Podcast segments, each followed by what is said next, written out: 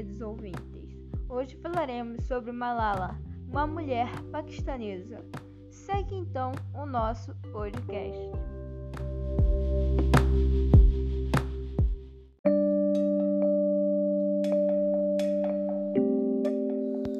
Malala, como dito anteriormente, morava no Paquistão, numa região chamada Vale do Iswat.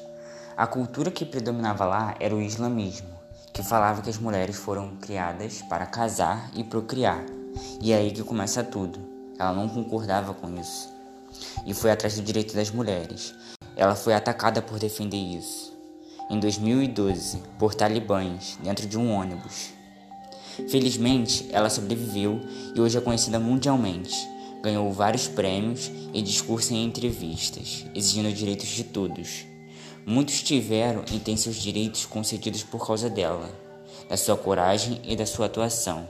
Sem ela, possivelmente, o acesso à escola seria mais restrito em relação às mulheres.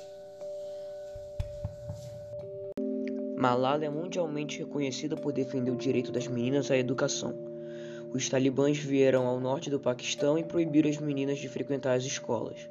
Eles entenderam que o poder de uma mulher vem da educação, por isso eles proibiram esse acesso.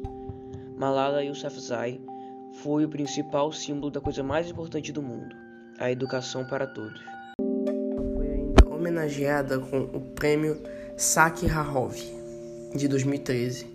Em 10 de outubro, foi anunciada a atribuição do Nobel da Paz, a Malala, pela sua luta contra a repressão de crianças e jovens e pelo direito de todas as crianças à educação. Com apenas 17 anos, Malala foi a mais jovem ganhadora do Prêmio Nobel.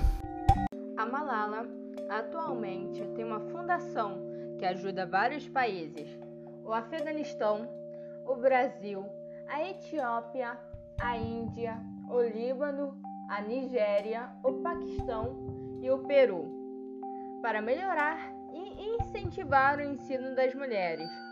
Qualquer pessoa pode ajudar a doar no site malala.org. M A L A L A.org. Ainda mais com a crise do Covid-19, que muitas crianças pararam de estudar a sua famosa frase: Uma criança, um professor, uma caneta e um livro podem mudar o mundo, rodou o mundo e inspirou a todos. Suas palestras que ela faz pelos países para conscientizar sobre o acesso e a importância da educação não só inspira os alunos, como os professores e Estado para continuarem lutando pela educação.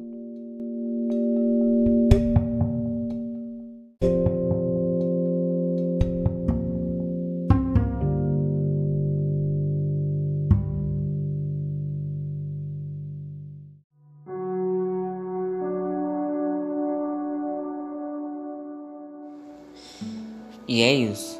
Esse é um podcast de Felipe Lima, Sara Araújo, Gabriel Zayas, João Paulo, Victor Leonardo e Fábio Barcelos. Espero que tenham gostado. Podcast da turma 901.